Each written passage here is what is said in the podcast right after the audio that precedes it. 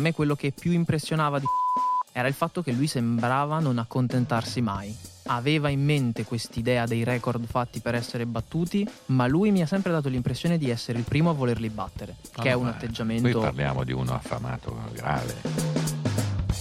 Mi ricordo che una volta dissi scherzando, se lui giocando a pallone con suo figlio che era piccolino, disse: ma tu quando giochi con lui, cioè, vinci quaranta a zero, no? E lui mi ha detto: certo, cioè, era uno che non aveva, cioè, non aveva fame e l'ha sempre avuta, l'aveva fame da quando era un bambino, no? Quindi questa cosa, era proprio un agonista assoluto, uno che portava a casa, portava via tutto. Dico, dico però che è anche questo un tratto che sta dentro questa famiglia qua di cui parliamo oggi, cioè sono tutti, sono tutti dei rapaci, sono tutti dei, dei feroci predatori da agonismo, eh, che se non c'è questa roba qua non, non...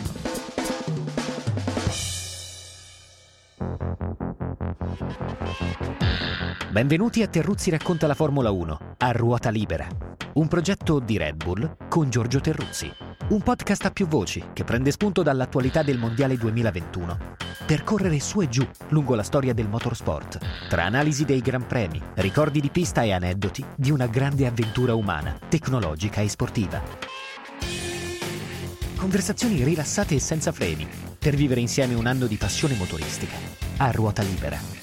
Al microfono, insieme a Giorgio Terruzzi, ci sono Pino Allievi e Stefano Nicoli. Buon ascolto.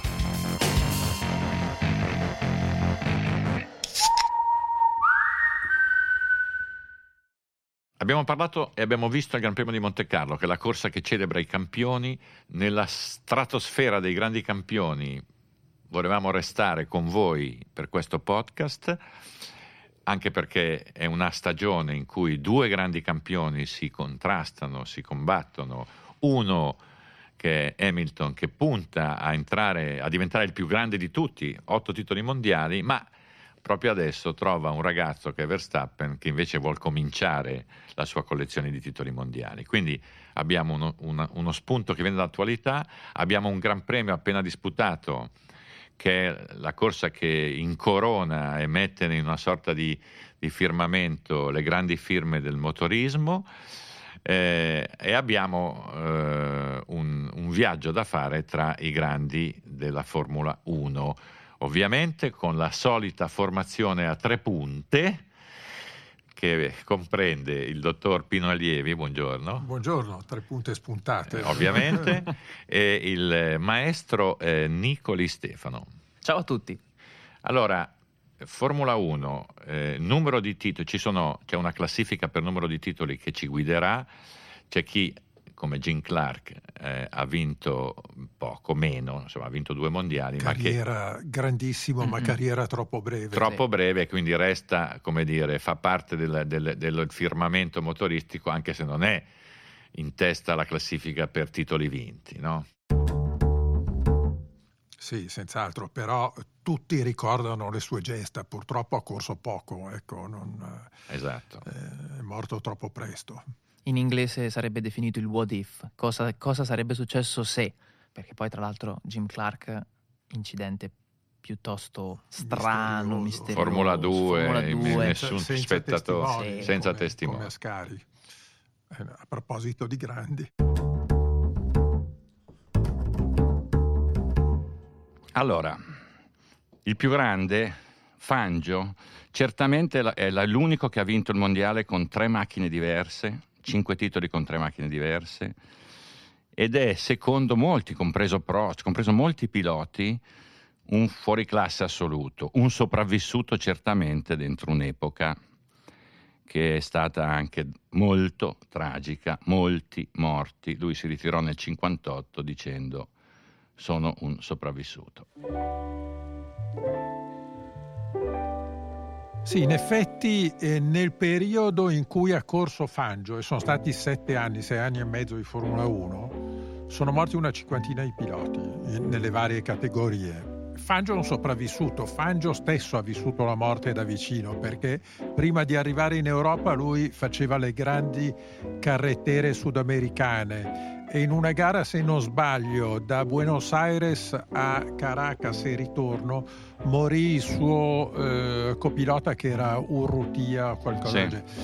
Lui da lì non ha più voluto correre, salvo qualche eccezione, con un pilota o copilota o navigatore accanto, no? Infatti ha vinto due volte a Sebring, con una volta con Castellotti, una volta non so con chi, ma, ma quando si alternavano le macchine. Poi credo che abbia fatto una Mille Miglia con qualcun altro, ma poi lui ha sempre voluto correre da solo. Un suo motto era quello che la paura ti si appiccica addosso. Lui non voleva avere squadre troppo tormentate dal problema della morte, e quando lo accusavano di vincere perché ogni anno lui sceglieva la macchina migliore, lui si giustificava dicendo: è vero, io prendo la macchina migliore, ma vado anche nelle grandi case ufficiali che mi garantiscono più sicurezza. Io con la sicurezza elimino la paura. Ed è stata una politica che ha pagato moltissimo, perché lui non ha mai avuto un incidente grave, salvo eh, un incidente che ebbe in Inghilterra, ma che lo costrinse in ospedale qualche settimana e basta, no? Poi tutti i suoi compagni di squadra più grandi sono morti e lui è un sopravvissuto, e un sopravvissuto vincente.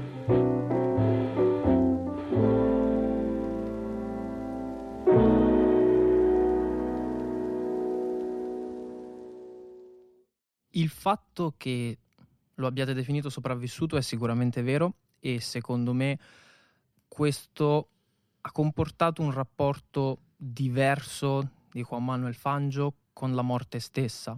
Lui ha vissuto un periodo della Formula uno che è molto distante rispetto alla Formula uno che vediamo e viviamo noi tutti i giorni, ritrovandosi coinvolto anche suo malgrado di situazioni che avrebbero potuto spingerlo a smettere.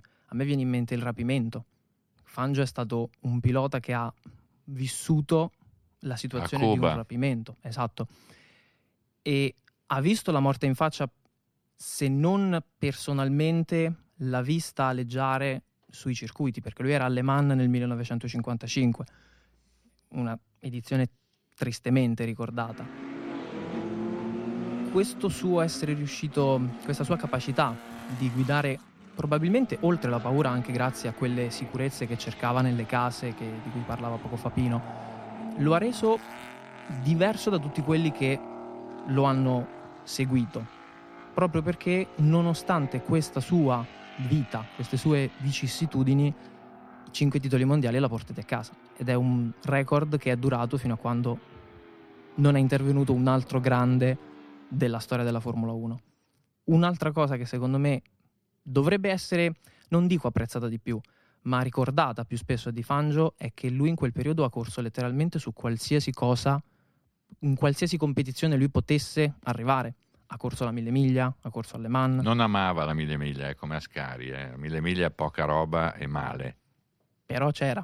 Sì, è come, comunque... tutti, no, ma come tutti i puristi della guida in quegli anni lì, no? Quelli che correvano in pista avevano una predilezione perché potevano arrivare a una perfezione che in, sulle strade della Mille Miglia, ciao Pep, cioè è impossibile, con tutte quelle variabili, quei casini lì.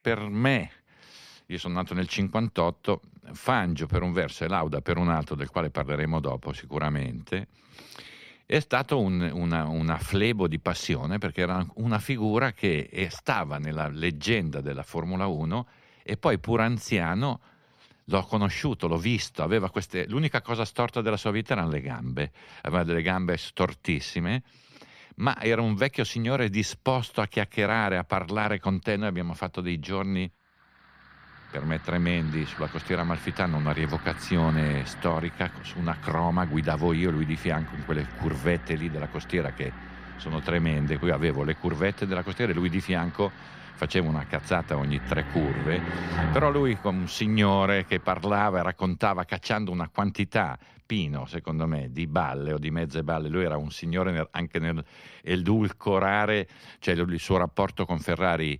conflittualissimo, lo, lo, lo trattava, lo trattò da vecchio come una cosa irrilevante. Quindi un'amicizia con Moss, che è stata la sua vittima, il suo, il suo specchio perdente, però rispettatissimo, molto omaggiato in vita, quindi un grande signore per noi che non l'abbiamo visto correre, ma che eh, come dire, l'abbiamo visto in pista vicino, che ti dava quell'opportunità straordinaria di parlare con un mito, no? Questa cosa secondo me, lo dico per chi è più giovane di noi, per te, per la tua generazione, perché è una figura che, va, che merita di essere studiata, a parte che c'è l'emigrazione, l'Argentina, Balcarse, gli italiani d'Argentina come da canzone di eh, Fossati, insomma, è stata una figura carina. Sì, lui non aveva nemici, cioè è uno che ha corso per tanti anni, ha battuto tutti e ha lasciato le corse senza avere un nemico, anche con Ferrari, come giustamente dicevi tu. Insomma, Ferrari non l'ha mai amato, no? Perché emergeva troppo il pilota rispetto alla macchina. Come Lauda. Come Lauda, sì, più o meno era una cosa simile. Però, tutto sommato, Fangio boh, ha sempre sorvolato, sì, no? E addirittura ha avuto un compagno di squadra, Peter Collins, che ha sacrificato un titolo mondiale sicuro, cedendogli la macchina, e l'ha vinto Fangio dicendo beh tanto io poi avrò del tempo per vincere ancora, invece è morto, no?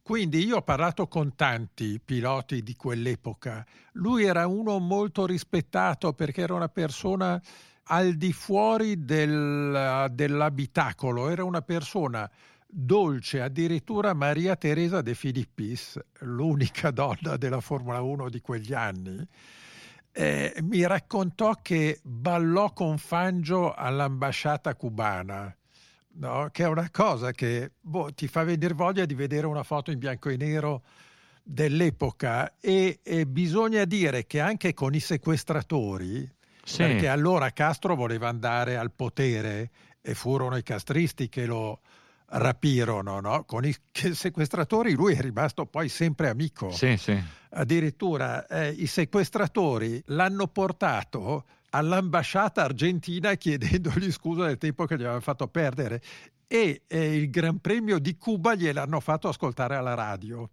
Quindi questo dimostra come fosse abile nei rapporti e come riuscisse a ipnotizzare tutti quelli che teoricamente erano suoi rivali o avversari. Chi per te più si avvicina a una figura così, tra i grandi del, del motorismo? Per te, Stefano? A me il paragone è venuto quasi naturale per la carriera motoristica che entrambi hanno, hanno svolto. Pensare a Fernando Alonso, uno che in Formula uno ha vinto due titoli mondiali e che all'esterno della Formula uno ha cercato di mettersi in gioco in altre categorie e sfidando se stesso, avversari e cronometro su terreni che non erano a lui congeniali per il percorso che lui ha svolto. Eh, Fernando Alonso ha vinto due mondiali in Formula uno, poi è andato nel World Endurance Championship e poi è andato nella Dakar. Per certi versi la sua voglia di provare nuove esperienze mi ha un po' riportato indietro nel tempo all'epoca in cui, che purtroppo è un'epoca in cui io non ho vissuto, in cui appunto i piloti non erano costretti e vincolati a correre un solo campionato, ma potevano un po' correre dove li portava il vento.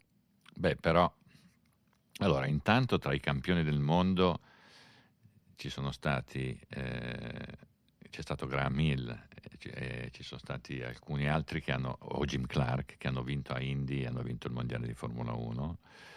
Però è molto diverso secondo me Alonso nell'approccio rispetto a Fangio, perché tanto è vero che Alonso ha più nemici che amici, mentre, mentre Fangio, un po' di, come diceva Pino, un, un po' più morbido, più, più diplomatico. Alonso è, un, è, un, è, un, anche, è anche stato meno fortunato di Fangio nella scelta dei mezzi, per cui quell'insofferenza, impazienza, e anche sfortuna che ha, che ha costretto Alonso a correre per molti anni con macchine non vincenti, a cominciare dalla Ferrari, e perdere nonostante una qualità di guida superiore, quattro mondiali a zero nel, nel confronto con Vettel. Secondo me dentro questa avventura c'è anche una frenesia e un'aggressività e anche una frustrazione in Alonso che Fangio non, non ebbe. No. Sì, sì, ma senz'altro. È vero, Fangio ha avuto meno opportunità di cambiare eh, squadre, perché ce n'erano di meno, no, a, ad alto livello. Scusate, ho detto Fangio, no, è Alonso, ha avuto meno opportunità di cambiare squadra. E oltretutto Alonso, dopo il primo attimo d'amore, ha sempre avuto situazioni conflittuali con tanti dentro le squadre in cui ha corso, proprio come dice Giorgio, per questa frenesia, voler arrivare, voler dimostrare. Però ecco, eh, Alonso ha dentro di sé la convinzione di aver perso gli anni migliori perché qualcun altro glieli ha sottratti con una macchina che andava più forte. Fangio invece la macchina l'ha sempre cercata, cioè io non lo so, ecco, mi sarebbe piaciuto pensare a quello che avrebbe fatto Fangio nei panni di un Alonso o dentro una Formula uno moderna, se gli sarebbe stato possibile ogni anno o due andare a prendersi la macchina migliore. Beh, in questo senso, allora, a me in mente, vengono in mente due nomi. Uno è Prost, perché Prost quell'abilità lì l'ha avuta soprattutto nel finale di carriera, muovendosi eh, dalla McLaren alla Williams, dopo aver buttato via o aver perso per un pelo dei titoli con, neg- negli ultimi anni Renault. E poi mi viene in mente Stewart, cioè come capacità diplomatica, come rispetto eh, dovuto da, dalla, sua, dalla propria generazione e dai piloti che sono venuti prima e dopo. E mi viene in mente anche Lauda, anche se il carattere di Lauda era più spigoloso. Mi viene in mente Stewart per la, come dire, la signorilità, e mi viene in mente Prost per la capacità diplomatica. Sì, sì, è vero, è vero. In effetti, ehm, se c'è un pilota che Fangio ha sempre adorato, è stato Prost, non Senna. Poi ha detto anche Senna perché gli andava bene tutto. No, gli facevi, alla fine gli facevi dire quello che volevi. Però eh, Fangio adorava Prost, e non a caso Prost gli ha dato la sua macchina, la, la miglior Renault gliel'ha data da esporre, che era a casa sua, gliel'ha data da esporre al museo di Balcarse. No, poi i due si sono sempre, si parlavano in italiano, che è divertente, io li ho sentiti quando dialogavano, e si sono sempre amati e stimati. È vero, Stewart è sempre però rimasto nel suo alveo britannico, no? Sempre Tyrrell, le conseguenze della Tyrrell, le amicizie di Tyrrell, è sempre rimasto in quei novantanove Gran Premi che ha fatto, in un alveo molto british. Fangio si è portato fuori, ha guidato anche la B R M, no? Eh, ha guidato tante macchine Fangio, perché adesso noi ricordiamo solo quelle del, dei titoli mondiali, però ha guidato di tutto, come dicevi tu prima. Fangio ci ha provato con qualunque macchina in quel momento, perché tutti i piloti in quel momento ci provavano in tutte le categorie e con tutte le macchine, e correvano tutte le domeniche. Anche per questo c'erano tante vittime. Aumentavano le probabilità, insomma, mettiamola così. Eh, notevolmente, cioè oggi hanno venti ventidue Gran Premi, ma allora Fangio era uno che faceva la dodici ore di Sebring, faceva la ventiquattro ore Le Mans, faceva la Mille Miglia, il Giro di Sicilia, gare di un pericolo stratosferico. Poi c'era, non era, non era così come adesso questa... tutti questi divieti connessi al team, cioè c'erano proprietari di auto o di scuderie private o semiprivate che allestivano macchine, le davano da, da far guidare ai, ai campioni, potevano fare un sacco di extra, diciamo così, rispetto al mondiale o alle, agli impegni principali. Era un altro mondo. Eh. Sì, e non a caso, eh, per rimanere nell'ambito dei grandi, passando magari a un altro grande, Ascari è uno che era legato alla Lancia ed è morto con una Ferrari. In, in circostanze, tra l'altro, molto, non, di, non direi strane, però... Beh, molto, io direi strane. Molto strane, molto insolite. Sì. Molto insolite. Dopo, dopo essere scampato alla morte pochi giorni prima, quindi c'è stato un... una recrudescenza del destino che forse neanche lui si aspettava. Sì, tra l'altro Ascari è stato il pilota che eh, Fangio ha ammirato di più eh, nella sua carriera. Ascari, ricordiamolo, ha vinto due titoli mondiali in maniera superlativa con la Ferrari, e bene o male è stato l'unico italiano, no, il, l'ultimo italiano che ha vinto un titolo mondiale con la Ferrari, anche se poi l'ultimo italiano vero è Mario Andretti, che ha vinto un titolo mondiale di Formula uno. Andretti nato in Italia, poi naturalizzato eh, in tempi successivi eh, come americano, però Andretti è italianissimo. Quanto ad Ascari, io volevo dire una cosa: è uno che ha eh, corso un po' dappertutto e ha persino vinto un rally, quindi un pilota davvero completo. Ha vinto la Mille Miglia, ha vinto la Mille Miglia, a differenza di Fangio. No, volevo dire cinquantadue cinquantatré gli anni dei mondiali di Ascari con la Ferrari, nove vittorie filate, record che condivide con Vettel, gli unici due piloti che hanno vinto nove Gran Premi filati, Ascari e Vettel. Ultima mh, collegamento, visto che stavamo parlando di Fangio, Fangio vinse il mondiale del cinquantasei con la Ferrari ereditata dalla Lancia, che doveva essere la macchina Di, del titolo terzo possibile di Ascari nel cinquantacinque, quando è morto. Non dimentichiamo che Ascari ha provato anche la cinquecento miglia di Indianapolis, che fu un tentativo un po' maldestro, nel quale Ferrari non credeva molto, però c'erano tanti soldi come ingaggio, andarono là e fecero una mezza figuraccia nel cinquantadue. Io vi vorrei riportare un pochino avanti nella storia della Formula uno. Prima si parlava della diplomazia di Fangio e della diplomazia di Prost. Prost che è riuscito, come spiegavate sia tu Giorgio sia tu Pino, a trovare quella che era la macchina migliore nel periodo di massima forma e a sfruttarla al massimo. Questa sua caratteristica in qualche modo gli può aver permesso di trovare un ruolo all'interno di questa Formula uno, seppur anche un pochino defilato, in un ruolo manageriale, in un posto manageriale. Chi è stato Alain Prost come pilota e come uomo per arrivare fin qui e sopravvivere a diverse epoche di Formula uno? Beh, intanto Prost è sopravvissuto, anzi ha superato Senna. Avere in squadra e competere ad armi pari e battere uno come Senna è roba che adesso, se lo, lo proponi a, a Leclerc, a Verstappen o a Hamilton, eh, scappano via, ti, si licenziano, perché in qualche modo non...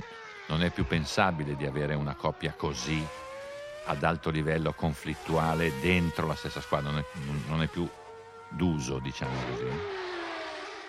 Poi la sua carriera, invece la sua carriera man- da manager è stata secondo me un po' defilata rispetto alla carriera di pilota, cioè non, lui ancora ha un ruolo abbastanza nebuloso, è un capo ma non è un capo dentro la Renault, che è la squadra per la quale lavora oggi, che è stata la squadra che la, come dire, doveva portarla al mondiale di Formula uno.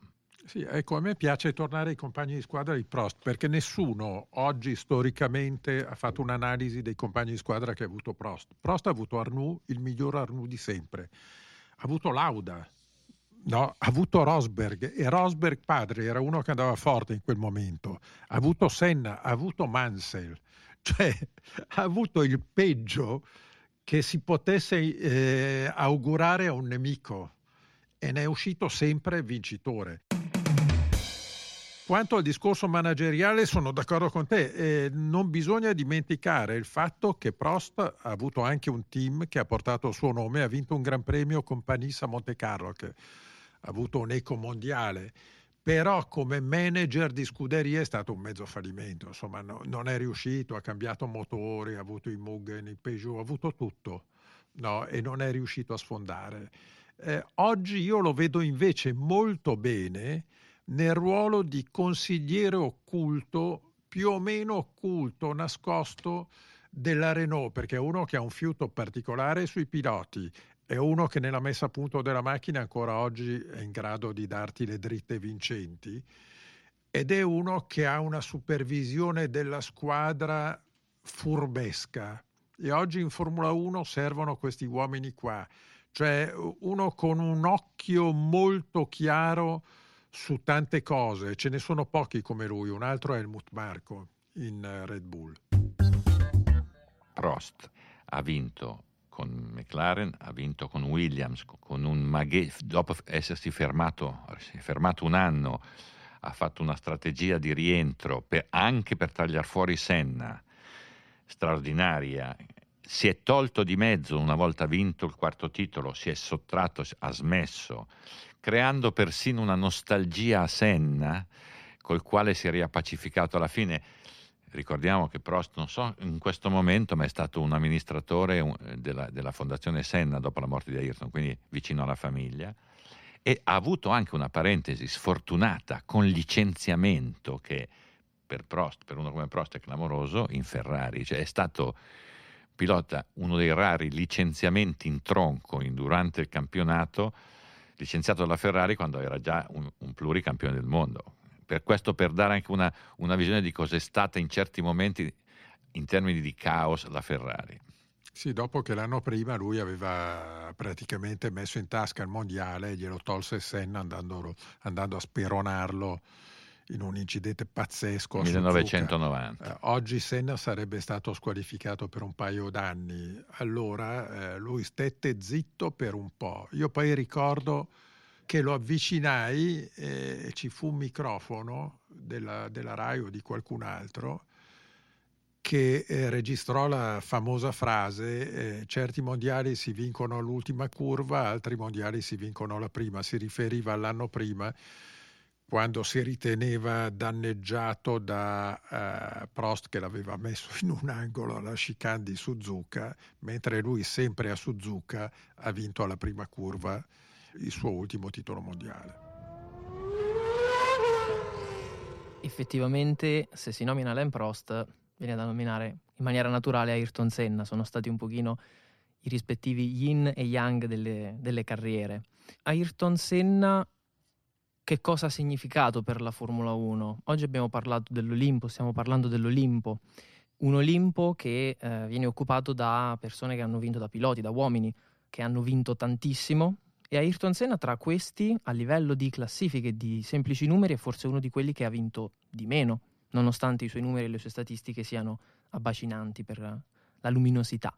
Questa dimostrazione che per entrare nell'Olimpo della Formula uno e nei cuori non è necessario sempre vincere tantissimo, ma magari è sufficiente, ed è un brutto termine, ed è, un brut- ed è brutto definire sufficiente questa cosa, dare vita a delle mh, rivalità che a, ad anni di distanza, a decenni di distanza, continuano a dividere gli appassionati.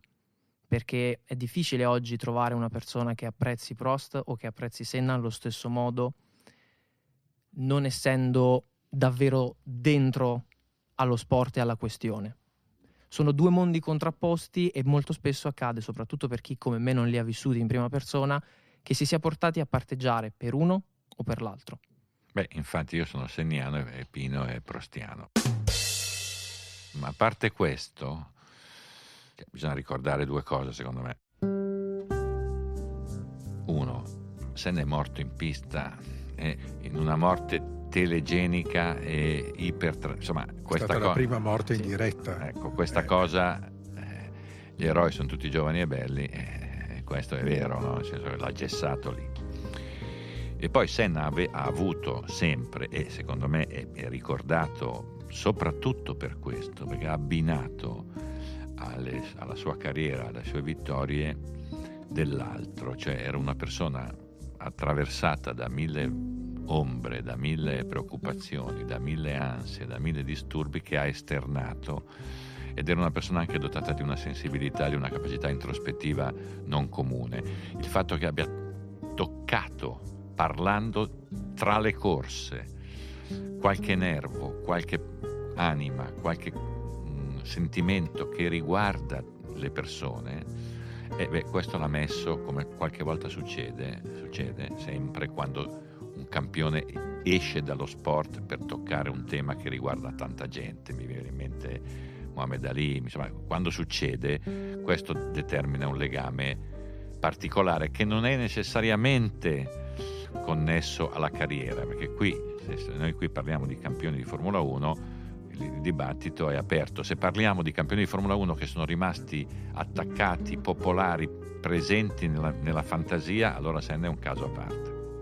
Sì, Senna era molto divisivo come tutti i grandi campioni. eh, Senna è stato il primo che ha avuto il coraggio di, di uscire dalla pista, cioè eh, parlando di religiosità, di diversità, cioè in questo ha anticipato di tantissimi anni Lewis Hamilton. Eh, secondo me poi ha anche esagerato. Io ricordo quando, eh, quando lui vinse il primo titolo mondiale sempre a Suzuka e c'era la pista bagnata, la partenza eccetera, e lui alla fine disse: ma eh, io in partenza ho visto Dio che mi diceva vai tranquillo che il titolo è tuo. millenovecentottantotto millenovecentottantotto E gli dissi alla fine, quando era già campione, dico: dai Ayrton, non esagerare, figurati se Dio, con le guerre in tutto il pianeta, con la fame nel mondo eccetera, era lì a guardare il tuo Gran Premio. Mi pare che tu abbia un po' esagerato, non credi? E lui si offese. Sì, sì, no? Lui aveva e queste... poi se ne uscì con la storia Deus es brasileiro, Dio è brasiliano.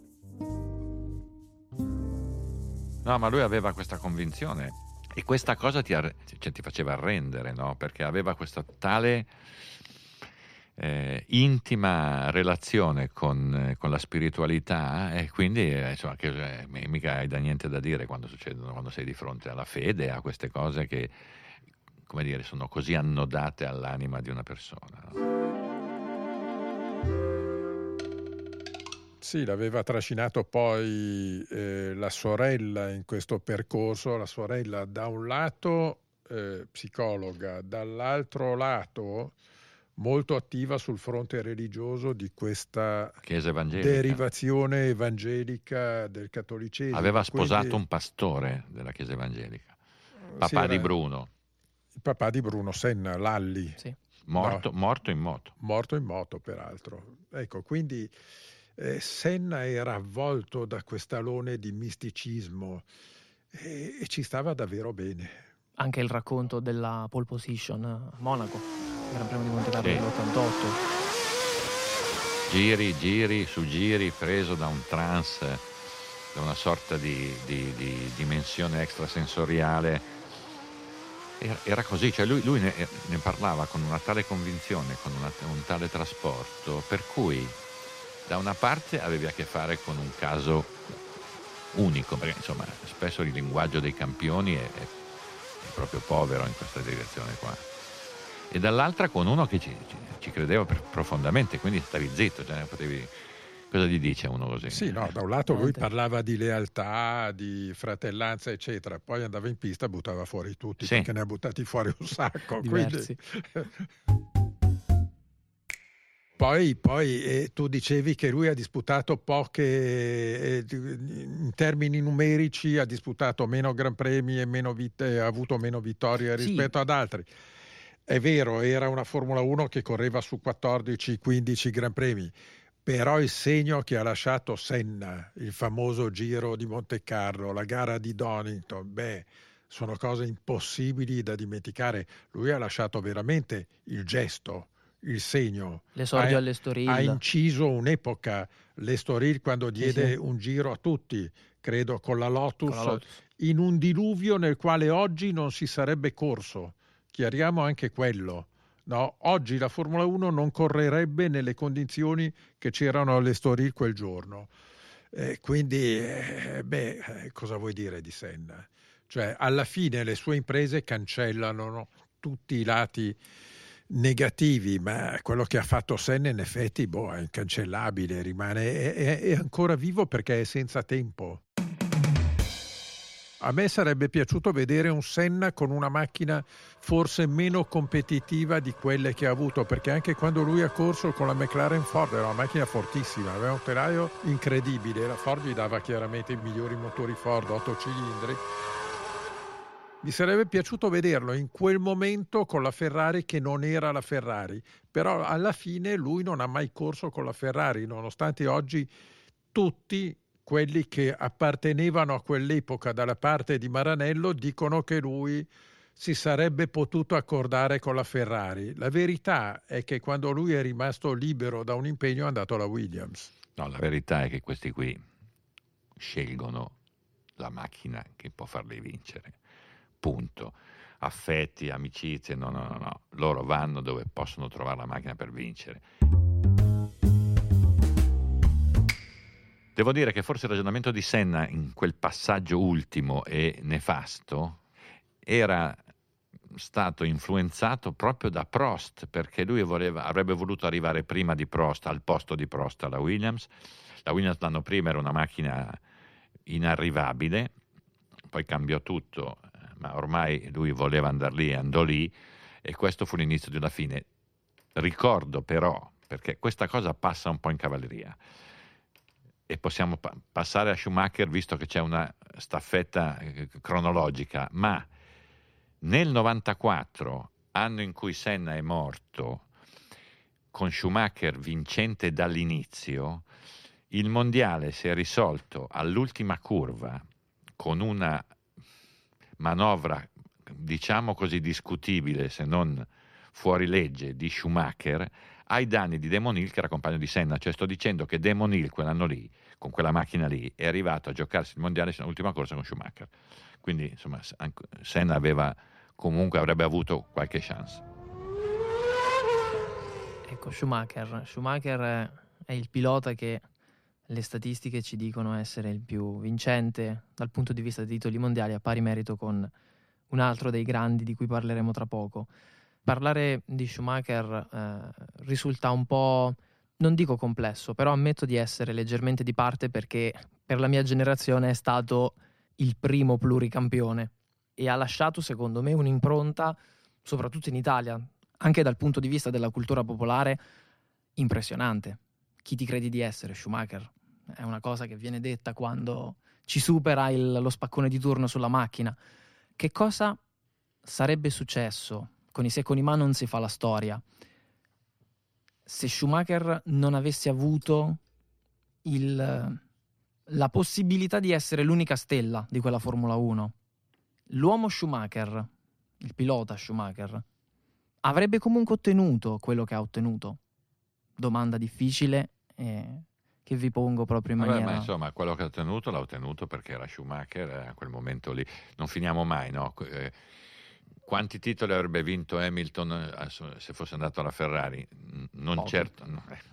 O quanti altri avrebbero vinto molto stando alla Mercedes, sulla Mercedes in questi anni? Tanti. Qualcun altro, un buon numero di altri. Quindi c'è da dire che chiunque ha lavorato con Schumacher di lui parla con una ammirazione eh, che, che va oltre l'affetto e la malinconia dell'incidente, delle condizioni in cui Schumacher sta oggi, che in qualche modo rendono tutto più, più come dire, dolente, no? Però eh, lui è stato protagonista, è stato un leader, è stata una persona che ha eh, applicato una determinazione, una fame, perché Schumacher era un bel martello, eh, così rilevante, dentro però una squadra, un gruppo eh, di rara qualità, perché se guardiamo l'organigramma della Ferrari che che ha prodotto le macchine per Schumacher, era un bel, un bel come dire, come diceva Vico Magistretti parlando dei designer di Milano, un, una bella mano di carte. Eh. Bisogna anche dire una cosa, al di là della bravura di Schumacher, Schumacher ha corso con la squadra più ricca della storia della Formula uno, che era la Ferrari. È stato uno degli anni in cui, dell'era Schumacher, quando ancora si poteva provare liberamente a Fiorano e altrove, in cui la Ferrari fece quarantottomila chilometri di test. Oggi non li fai neanche correndo. Quindi eh, ricordo che c'erano eh, certi giorni, certe settimane in cui la Ferrari provava contemporaneamente su tre circuiti. Provava a Fiorano, al Mugello e sulla pista di quattro ruote qua tra Milano e Pavia, addirittura con Nardò, tre piloti, Nardò, e andava anche a Nardò. Quindi tutto questo si traduceva in secondi in meno sul giro, cioè quando la macchina andava in pista è chiaro che era una macchina nettamente superiore a tutte le altre. Poi possiamo dire di tutto, insomma Schumacher non è che abbia avuto sti grandi avversari, ne ha avuto solo uno totalmente incostante, Häkkinen. Gli altri erano piloti un po' così, no? Questo non significa minimizzare i trionfi di Schumacher, probabilmente avrebbe vinto anche contro Hamilton, Fangio e compagnia, però ha avuto vita abbastanza facile, bisogna dirlo, con la migliore Ferrari di sempre e con avversari che non erano così ostici.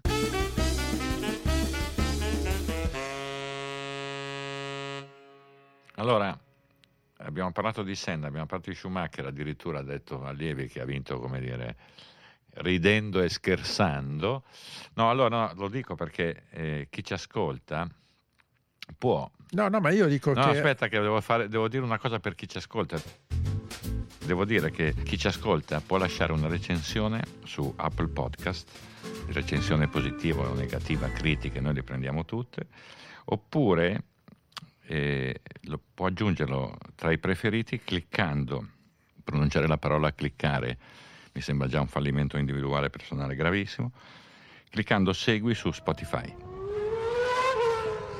Ecco, io non è che sia qua a limitare la portata di quello che ha fatto Schumacher, dico che ha avuto una squadra strepitosa, è stata la miglior Ferrari di sempre, con la quale hanno vinto anche altri piloti. Non dimentichiamoci che per sbaglio quasi Irvine vince un titolo mondiale, cioè poi non, non gli trovarono le gomme nel box eccetera, ci fu quel giallo, però persino Irvine stava per diventare campione del mondo e non aggiungo altro. Però di Schumacher a me eh, sinceramente resta impresso l'atteggiamento cannibale, il fatto che lui abbia, Giorgio l'ha definito un bel martello, eh, Schumacher ha lasciato molto poco agli avversari. Io ricordo di mondiali vinti a metà stagione, sì, sì. Gare vinte con quattro pit stop, eh, Schumacher e la Ferrari hanno letteralmente monopolizzato un'era in modo che non si credeva potesse essere replicabile, cosa che invece abbiamo imparato ai giorni nostri essere successa. Però appunto a me quello che più impressionava di Schumacher, quando io lo vedevo, ero piccolino, era il fatto che lui sembrava non accontentarsi mai. Aveva in mente quest'idea dei record fatti per essere battuti, ma lui mi ha sempre dato l'impressione di essere il primo a volerli battere. Poi parliamo di uno affamato, grave.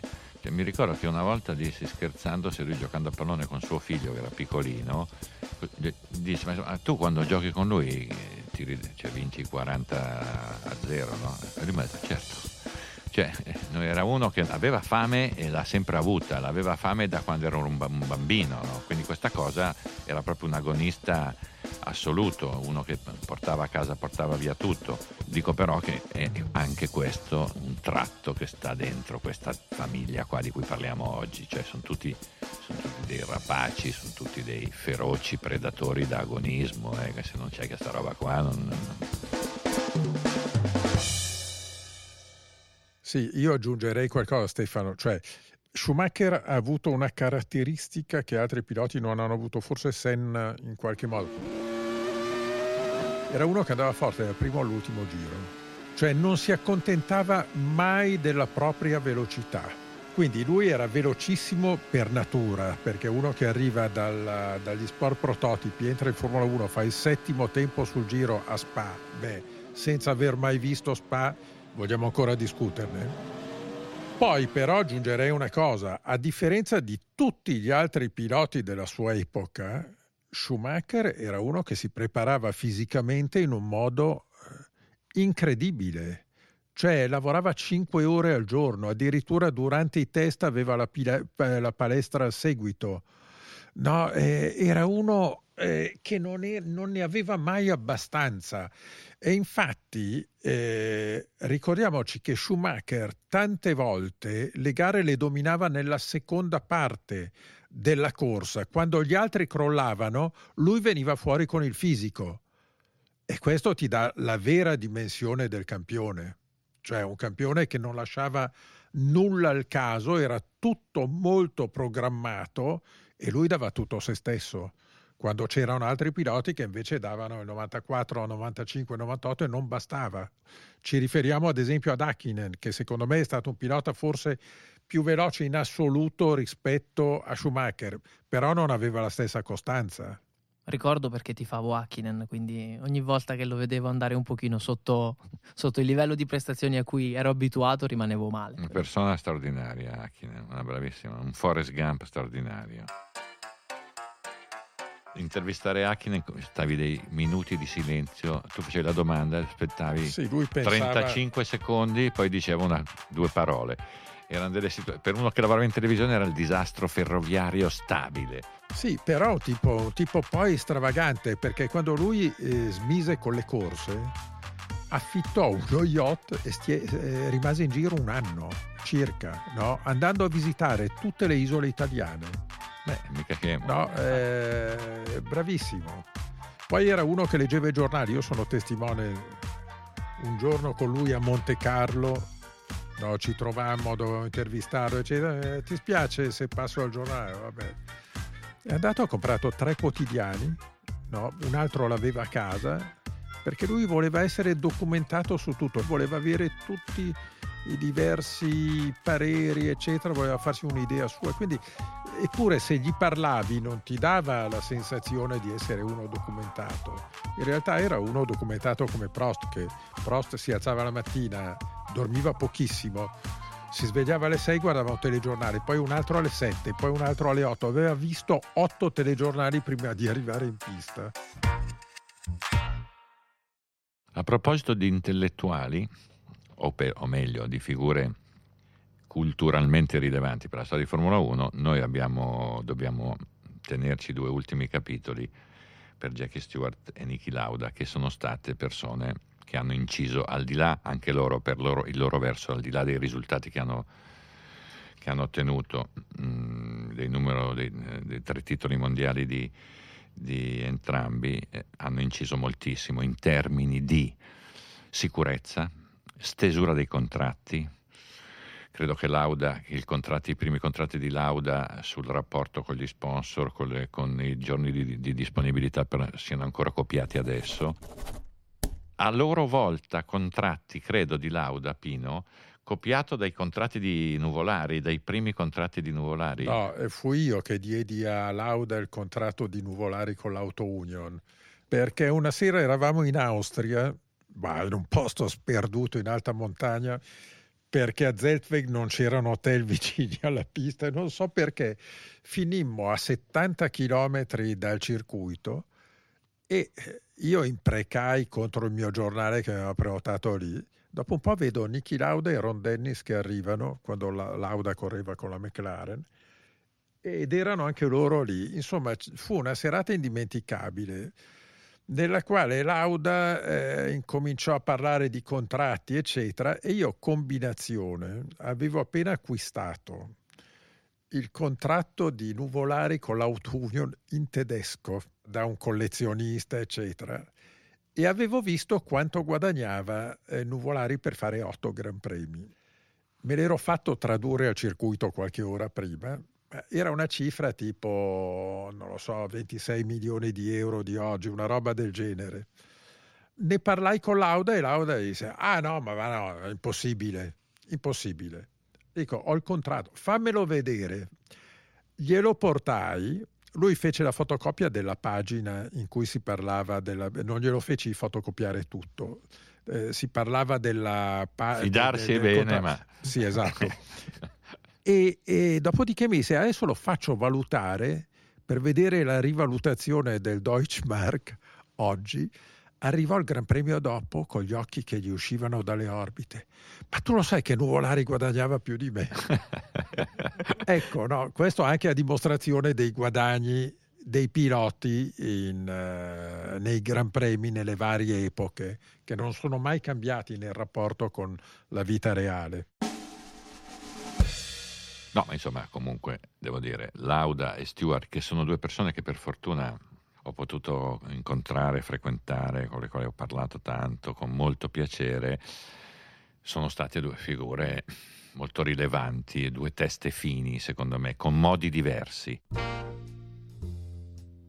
Però, insomma, la personalità di Lauda, secondo me, è stata forse una delle più rilevanti che ho incontrato nella mia vita, con una capacità analitica, di visione di quello che aveva di fronte, con, costantemente allertata, era insopportabile quando era pilota, era straordinariamente accogliente col suo modo di fare cinico quando smise, una persona molto sincera, diretta, uno che non aveva peli sulla lingua, era uno che ti diceva sempre quello che pensava, ma quello che se, ma una verità. Quindi eh, credo che sia una delle persone che più manchino alla Formula uno di oggi.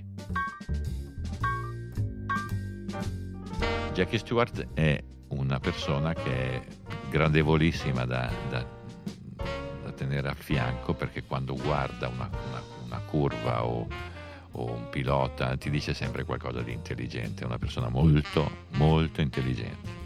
Sì, è vero.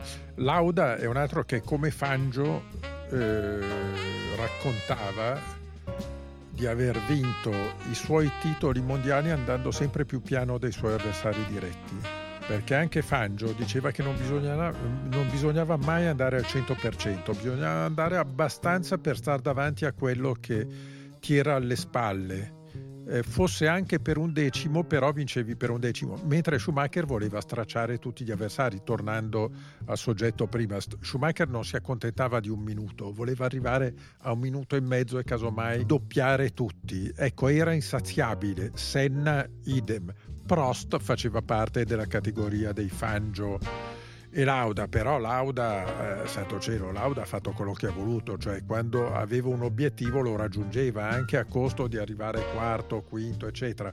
E la progressione di Hamilton verso eh, questi traguardi impossibili si è accentuata quando ha incontrato Lauda, perché Lauda ha insegnato a Hamilton a metter via anche i secondi posti, quando invece Hamilton all'inizio era incredibilmente affamato, voleva vincere, voleva stravincere, era irruento e buttava il cuore oltre l'ostacolo, un coraggio che non serviva a niente. Lauda gli ha insegnato a vincere, a diventare campione del mondo. Di Lauda io ho un ricordo personale, nel senso che ho fatto in tempo ad incontrarlo e a scambiare con lui diverse frasi nel paddock di un Gran Premio d'Austria di qualche anno fa, e mi ha fatto esattamente la stessa, espres- la stessa impressione. Non posso che confermare il ritratto che avete disegnato voi in questo momento. Io gli chiesi una impressione su, sulle, gomme, sulle gomme, mi ricordo che in quel Gran Premio ci fu una polemica sulle gomme e lui, pur non conoscendomi chiaramente, si mise d'impegno a darmi una risposta sì. che fosse sensata e che fosse la sua verità, e anche con un certo fervore. Quindi mi ha lasciato davvero l'impressione di una persona che, pur di dire la sua e di dirla alla sua maniera, si sarebbe fermato con chiunque per difendere le proprie idee e diffonderle soprattutto. E quindi mi lego al fatto che effettivamente una persona di questo genere possa mancare alla Formula uno attuale. Ed è verissimo, perché il segno distintivo di Lauda e Stewart, per tornare a quello che diceva Giorgio un secondo fa, è stata l'umiltà. Due piloti umilissimi che si sono fermati sempre con tutti. Non a caso eh, i migliori amici di Lauda in Ferrari erano i meccanici. Sì, sì, mi ha lasciato no, davvero stupito. Un pilota molto umile, e consideriamo una cosa, Lauda arrivava da una delle famiglie più aristocratiche d'Austria, tra le più ricche in assoluto. Lui era uno che andava a fare al concerto di Capodanno quando aveva cinque anni. Ecco, era, girava con lo smoking quando ne aveva diciotto, no, poi ha abbandonato la famiglia ed è diventato ricchino. No, comunque si è fatto le ossa con un nonno tremendo, descritto, eh, non, è, non andò nemmeno al suo funerale, tanto ci fu un contrasto con una, questa personalità, e lì ha preso una bella piega Lauda. Poi non bisogna dimenticare che stiamo parlando di uno che ha tenuto testa a Enzo Ferrari, perché forse è stato il pilota che più aveva, come dire, una specularità di personalità con Enzo Ferrari. Stiamo parlando di un pilota che ha vinto tre mondiali, ma ha vinto il primo mondiale eh, settantacinque, ha perso un mondiale fermandosi per paura, dichiarando mi fermo nell'anno in cui era morto, perché stiamo parlando di una persona che era data morta e che quarantadue giorni dopo si è rimesso in pista a correre a Monza. Stiamo parlando di uno che ha smesso per, per fondare una compagnia aerea, non un'officina di carrozzeria, guidando gli aerei, eh, premiata nel mondo per la qualità del, dei servizi. È tornato, ha vinto un mondiale da compagno di Prost. Cioè, stiamo parlando di uno che sì, aveva uno stratosferico, una... cioè, ecco, cioè, non... e poi è diventato quello che è diventato in Mercedes, è diventato quello che è diventato in Ferrari, cioè lo chiamavano tutti per dire senti cosa ne pensi te, perché era uno fuori media, fuori media. Io tutte le volte che potevo di... trovarlo per chiedergli una cosa era sempre perfetto, puntuale, sì. insultandoti, prendendoti in giro, perché aveva questo modo di fare con noi Eh, italiani, con questo suo italiano da barzellette dei tedeschi, che era che delle barzellette, ma era strepitoso, Lauda strepitoso. Se ci pensi, lui ha fatto da consulente o da collaboratore Fiat, B M W, Jaguar, Ford, eh, Mercedes, Porsche, no, tutti l'hanno avuto. Come Stewart, lui mi disse: ma se prendono me che ho settantatré anni a fare gli spot, questi piloti di adesso qualche domanda se la fanno o no? Aggiungo una cosa di Stewart, un beat, cioè Stewart, in quegli anni lì, Stewart, fine anni sessanta, George Best, Barry Sheen, erano vestiti, avevano i capelli da grandi star dello sport, esattamente come i ragazzi che protestavano nelle piazze. È stato l'unico caso. Lui aveva, racconta di questi anni con una, ancora una volta con una lucidità straordinaria, è stato l'unico caso in cui la moda, la moda dei V I P, delle star, era identica all'abbigliamento che usavano i ragazzi in piazza, con la musica, con i Beatles, con la musica a fare da collante. Cioè, in un, stiamo parlando di, di un periodo di grandissime energie, di grandissime, quindi interpreti di un tempo oltre che di uno sport. E comunque Lauda e Prost hanno vinto, hanno vinto in questa maniera soffice, senza scorrettezze, a differenza di Senna e Schumacher, no? Sempre con un ottimo rapporto con gli avversari, perché se ricordate il titolo che vinse Lauda nell'ottantaquattro, quando tornò alle corse, volle sul podio eh, la moglie e Prost, ed entrambi abbracciarono Prost, che era lo sconfitto, sì, che si commosse. Me. Stewart era un altro che andava d'accordissimo con Clark, con uh, Graham Hill, con tutti gli avversari della sua epoca. E quanto al fatto che sia rimasto un personaggio stratosferico ancora ai nostri tempi. Ma lui era un personaggio, perché io ricordo di averlo incontrato al Gran Premio di Monza del duemiladiciotto con tanto di kilt. Ricordo palesemente e chiaramente quest'immagine, e poi mi riallaccio al discorso di Giorgio sul fatto che sia stato influenzato, perdonatemi il termine, dalla moda, al punto da rimanere in Inghilterra un'icona per tanti. Lui è il protagonista, assieme a Robbie Williams, di una canzone che Robbie Williams ha pubblicato nel duemila.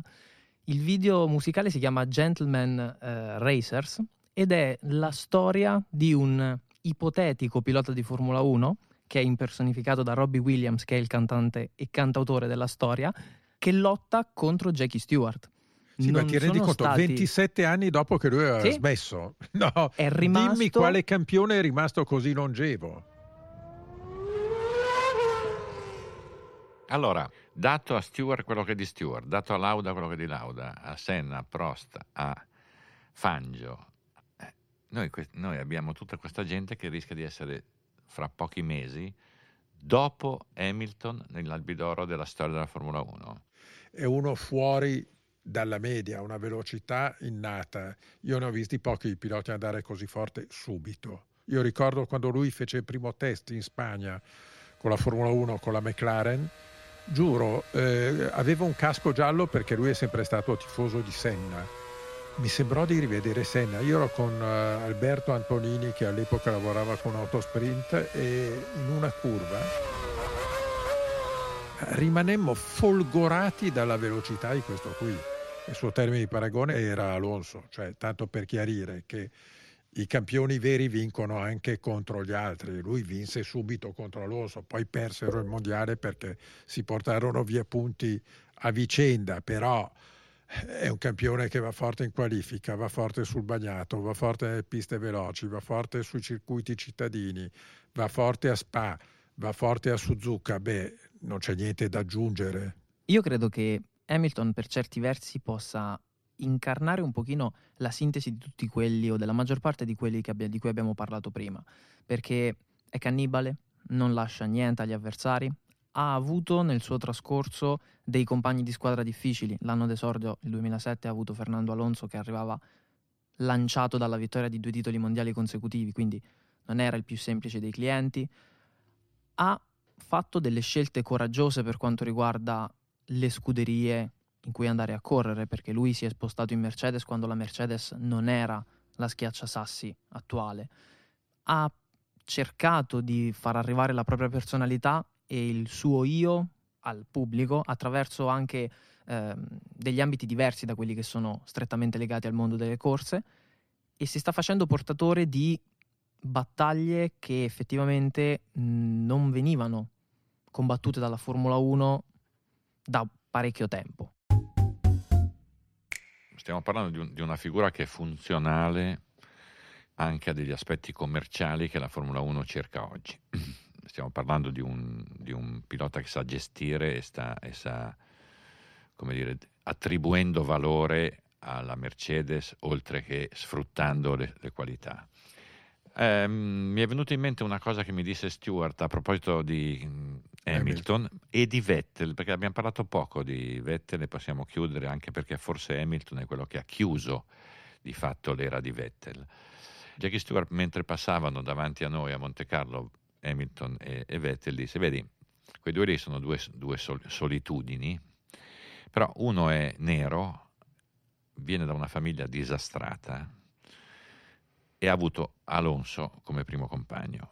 Quell'altro è un biondino tedesco accudito da una famiglia affettuosa che ha vinto troppo, forse troppo in fretta, e quindi è meno abituato a sguazzare nelle difficoltà, no? Mi è sembrata una, un'analisi molto lucida e molto, come dire, pertinente. E per chiudere volevo sentire cosa ne pensate entrambi sul bilancio, sulla fotografia, guardando la fotografia di Vettel, che forse nel rapporto numero di titoli e affezione, popolarità, un'anomalia, cioè non c'è una corrispondenza per certi versi, no? È un grande pi- pilota in un'epoca di comunicazione che ha vinto quattro mondiali, però è anche una, una, una figura, è, è andato a guidare la Ferrari che ha guidato per cinque anni, ma è una figura che in qualche modo non, non è del tutto assestata. Sì, è vero, se avesse vinto un titolo con la Ferrari sarebbe cambiata la sua carriera e la sua reputazione.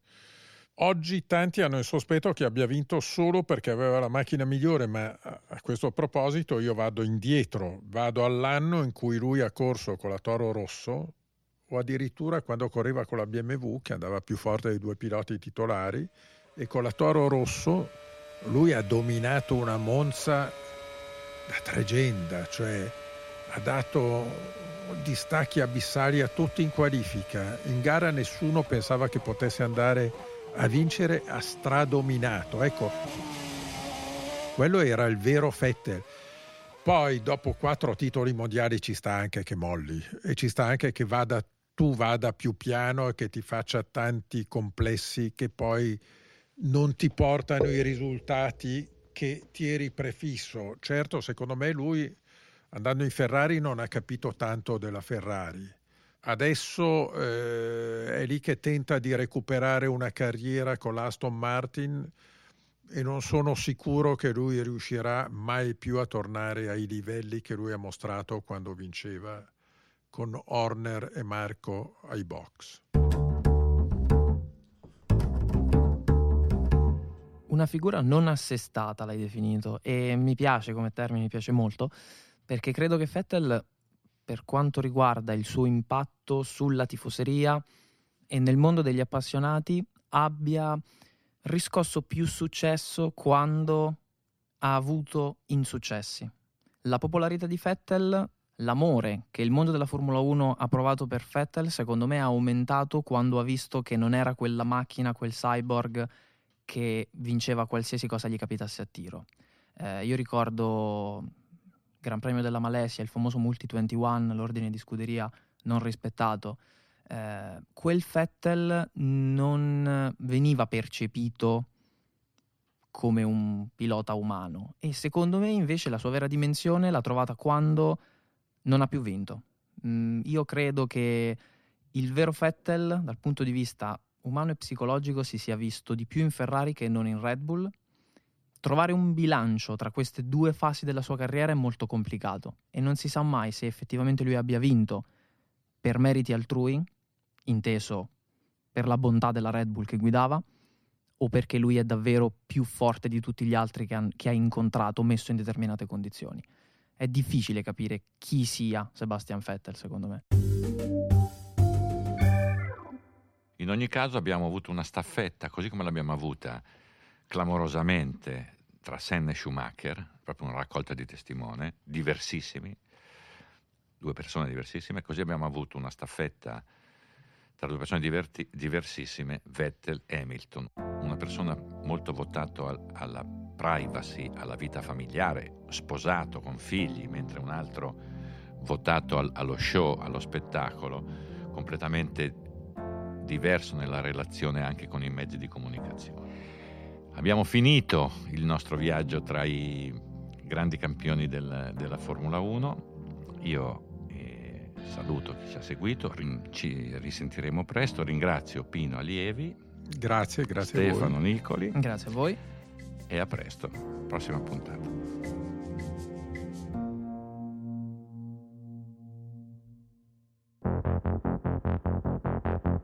Avete ascoltato Terruzzi racconta la Formula uno a ruota libera, un progetto di Red Bull con Giorgio Terruzzi.